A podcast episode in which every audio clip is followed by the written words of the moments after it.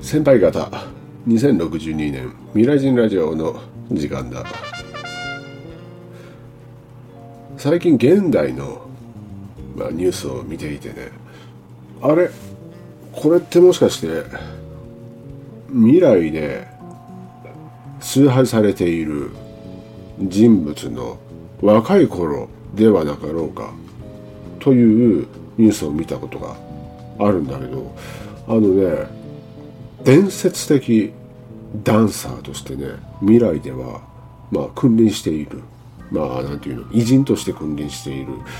ダンサーの若い頃まあいわゆる現代で活躍している姿を見てね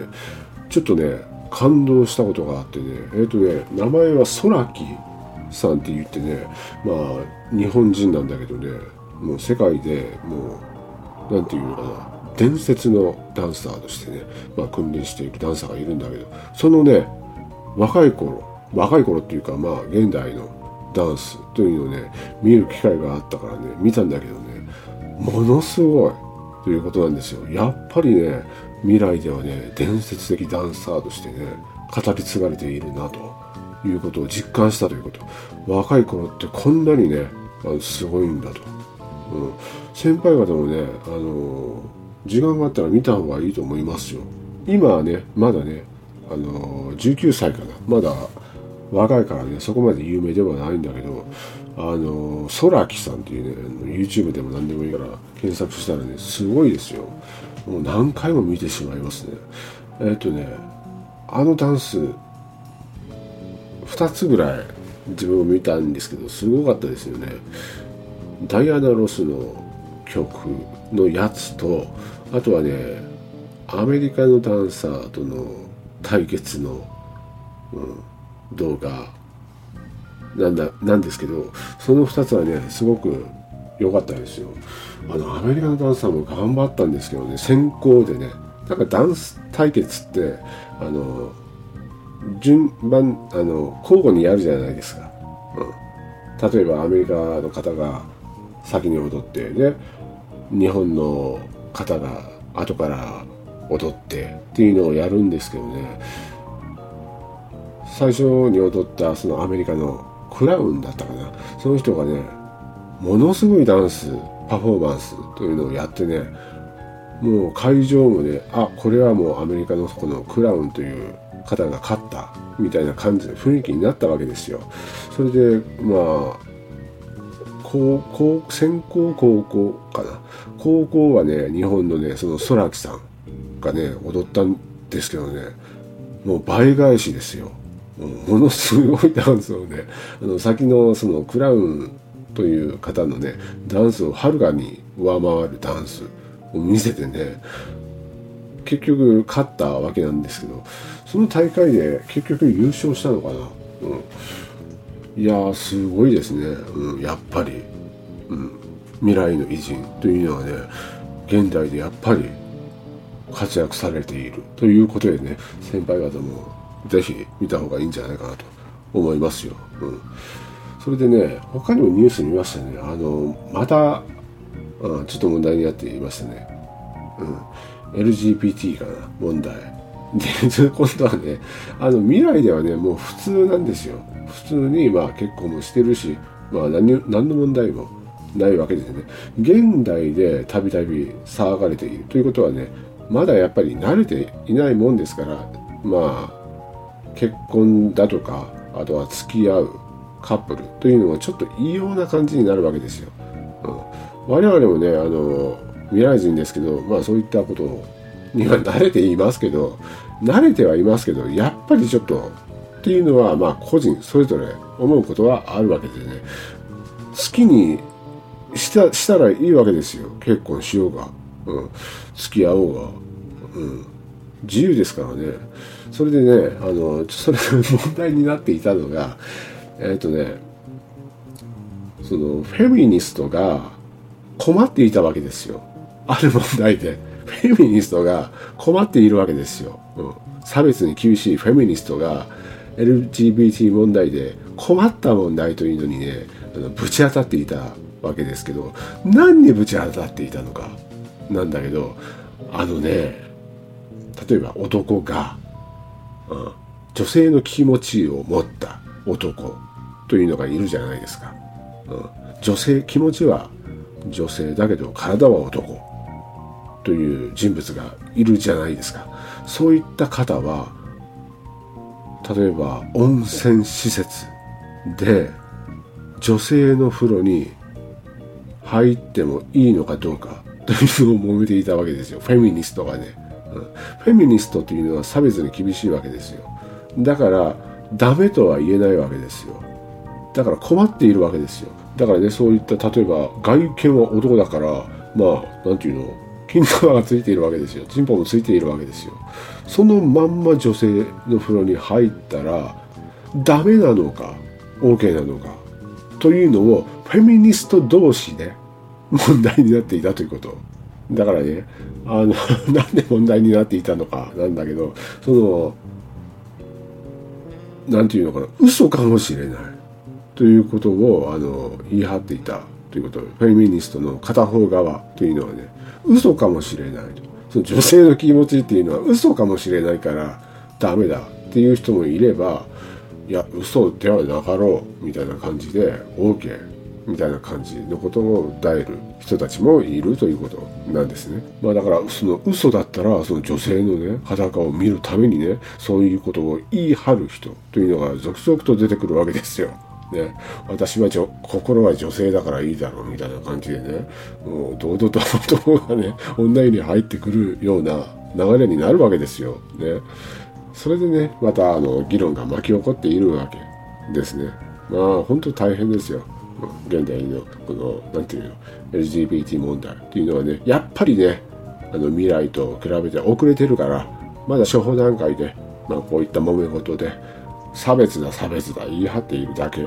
でままだもう全然進んでいないということでね。まあ時間がねまだまだかかりそうではあるんだけどね。未来と比べてはね、うん、全然違うからね。発展もしていないしまだまだ、うん、初歩段階だから、うん、これから熟考してね、うん、進んでいけばいいんじゃないかなと思いますよ。うん、それではねあの質疑応答の方に行きましょうかね。えっ、ー、と、一番最初は、ちょっと待ってくださいね。えっ、ー、と、助けて未来人さんで、最近人間関係のストレスでイライラします。未来人ラジオ1時間ぐらいの長いやつを投稿してくれたら嬉しいな。ストレスも飛ぶのにな、みたいな感じですね。1時間はわかんないですけど、もう1週間ぐらいに1回ぐらいかな、あの、更新していこうと思います。それでね、まあうん日本のありとあらゆる職場というのはねもう人間関係の問題がない職場っていうのはね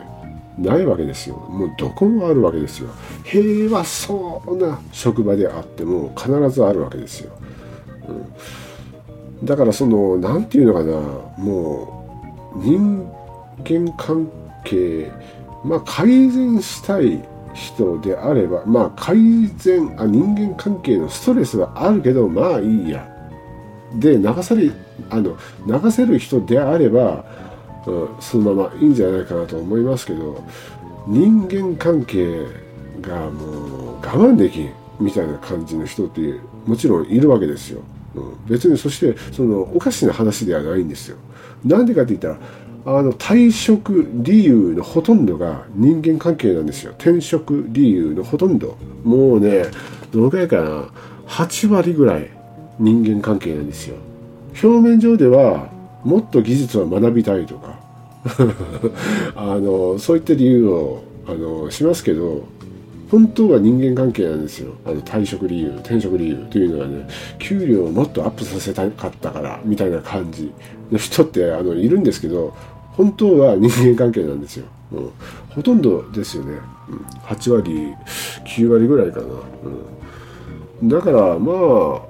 人間関係、職場の人間関係で悩んでない人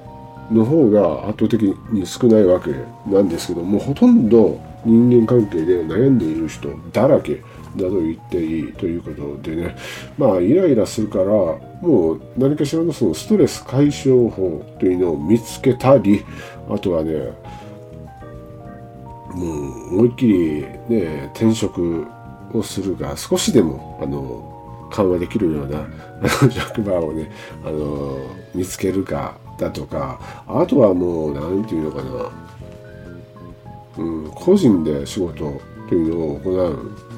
ような感じかな。だからね未来と比べたら現代の方が圧倒的にこの人間関係のストレスを抱えられた人間っていうのはね圧倒的に多いわけですよ。うん、未来というのはもちろんその人間関係で悩んでいる人というのは多いんですけど現代ほどではないということ。なんでかって言ったら何て言うのかな通勤する必要性がまあない会社というのがね非常に多くあるということ現代よりもね圧倒的にね。だから関わるような、まあ、仕事についていないからという理由なんですよ単純にね、うん、だからそういった感じの職種というのを選ぶ方法もありますよね。その人間関係が嫌という方はね。だから今ねそういった感じで悩んでいる人ってね非常に多くいると思うんですよ。これを聞いてる方であってもああ俺悩んでいる。悩んでいるっていううんなんていうか、うん、嫌だなと。転職したいとか、うん、絶対思っている人っているんですよ。もしくはすでに転職すでにもう転職したとか、うん、何回目とか、うん、全部理由は人間関係。いやおかしくはないんですよ、うん、本当おかしくはないんですよ。まっとうなんですよ。それが何て言うのかな、うん。人間として、うん、うん、正しいっていうか、なんていうか、おかしく、おかしな話ではないんですよ。もっと強くあれとかね。そういった、あの、なんていうの、励ましっていうのをね、言うつもりもないですし、うん、意地悪されたとかね、仲間外れにされたとかね、あるんですよ。うん、社会というのはね。学校とか、学校でも、まあ、いじめって目立つじゃないですか。うん、で社会になればいじめはなくなるじゃないですからね。社会の方がいじめっていうのはね圧倒的に多いわけですよ。学校よりもね、うん、だから学生の人はねえ？とか思ってるかもしれないけどものすごいですよ。その社会の何て言うの？人間関係から来るいじめとか。ね。そういうのはあるんですよ、うん、だからそういったことがまあイライラするのであれば、まあ、この方みたいに何かしらのそのストレス解消法というのをね、私のラジオをね、あの聞くのもいいんですけど、他にもね、まあ、いろいろストレス解消法を見つけて、で、まあ、うん、うまいこと仕事を乗り切る、乗り切るっていうのもね、ちょっとどうかなと思いますけどね、仕事ってね、毎日楽しくやった方がいいんですよ。ワクワクするとか、早く仕事したいとか、思わせる、思えるような仕事につくべきなんですけどなかなかそういった、うん、環境、うん、っていうのが難しいかったらまあそういった、うん、対策というのをとってもいいんじゃないかなと思います。本来は楽しくやるべきなんですよ、うん、ワクワクするようなことをやるべきなんですよ。だから職人のような、まあ、仕事をやってる人であれば私が言っていること分かるんじゃないかと思いますよなんか自分のその流儀あの極めるみたいな一つの仕事に没頭できるような仕事、うん、というのをやっているのでやってる人であればいいんじゃないかなと思いますけど会社一つの会社の従業員としてまあやるんだったらまあいろんな対策というのをね考えたらいいんじゃないかなと思いますよ。うん本当なんていうか大変ですからね。自分のその同級生もねあのなんていうの都庁で働いていたんだけど辞めたんですよね。あの病んでしまって、うん、で結局はねあの花の栽培をねあのしてね結構稼いでますよね。大胆な転職をした同級生もいますしあとはねあのいうあの大手銀行があるじゃないですか。そこにあの就職した同級生もいるんですけどね。あの最終的にはね自殺未遂をしたんですよ、うん、だから退職してほんでね北海道に夫婦で住んでいる。えっ、ー、とね奥さんの方がえっ、ー、とね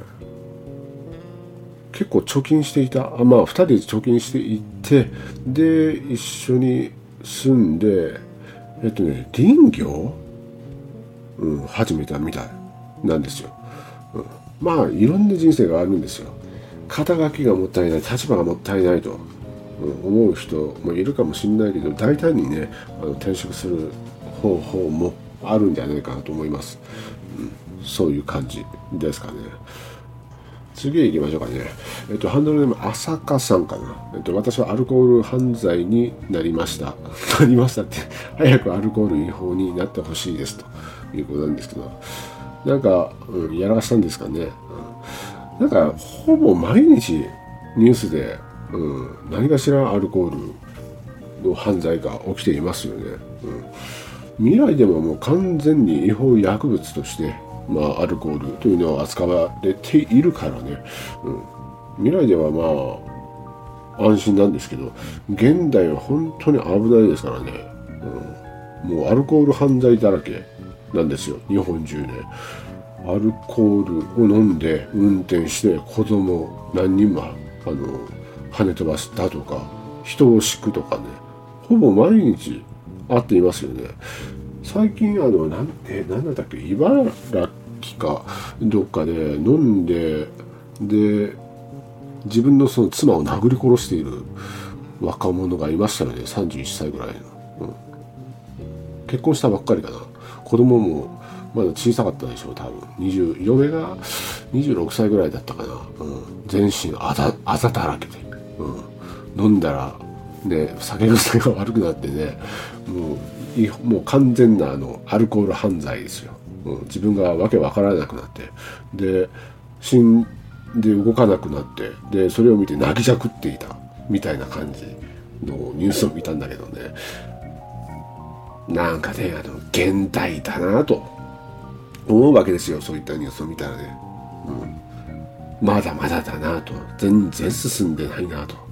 思うわけですよ。体にも悪いしね。犯罪も犯すしね。もういいことないわけですよ、うん、うるさいしね。もうアルコールに侵されたらね。うるさいしね。頭もいかれるしね。いいことないわけですよ、うん、だからね一日も早くねアルコールは違法薬物にしてほしいなと思ってているんですけどね。まだまだ時間はかかりますよ、うん、全然進んでないですからね。現代というのはね。未来ではねもちろんアルコールというのはね完全な違法薬物だからね。犯罪者同士というのがね闇でね取引しているようなものですからね。それをねもう現代では一般人がね普通に買って飲むわけですよ。もうね信じられないわけですね、いくらもうずっとねあの現代にいますけどね。それでもね信じられないわけですよ、うんなんかねあの勘違いしている人の一部がね体にいいとかねあの騙されてねそれを歌い文句でねあの飲んでいらっしゃる人というのはねいますけどね体にね悪いですからね、うんはっきり言っておきますよ。薬物ですから。これはねもうあの私はね2010年ぐらいから言い続けているわけですからね。今後もずっと言い続けますからね。もうアルコールは体に悪い、うん、何一ついいことがない違法薬物だということをずっと今後も言い続けます。だからねもうアルコールに完全に侵されている。先輩方というのはね一日も早くね気づいてほしいなと思いますよ、うん、何一ついいことというのをもたらさないわけですからね、うん、金は減るわ。周りに迷惑するわ、うん、自分の体は悪くなるわ。何一ついいことがない。ということは、うん、しっかり頭の あのなんていうの？あの奥底にね心の奥底に留めていてほしいなと思っております。それでは、えーと、これが最後かな。11月生まれさん。ハンドルネーム。11月生まれさん。1週間くらい前の夕方子供と公園で遊んでいたら UFO が近づいてきて突然消えました2人ともびっくりしましたどういう原理で消えるんですか？ということではあるんですけどこれはねあの私にねあの携帯で撮った動画をね送ってくださいましたね。うん、だからこれあのあの作り話でも何でもなくこれはあの本当の方ですよ。うん、確かにあの消えましたね。うん、自分がずっとあの遠くの方から開けたとこだったんですよ。で遠くの方から夕方だ夕方かな、うん、ちょっともう暗かったからね。夕方はずっと近づいてきてですねずっと近くに来たんですよ、うん、なんかねちょっとあのゆらゆらしながら来たんですよ、うん、ゆら来てで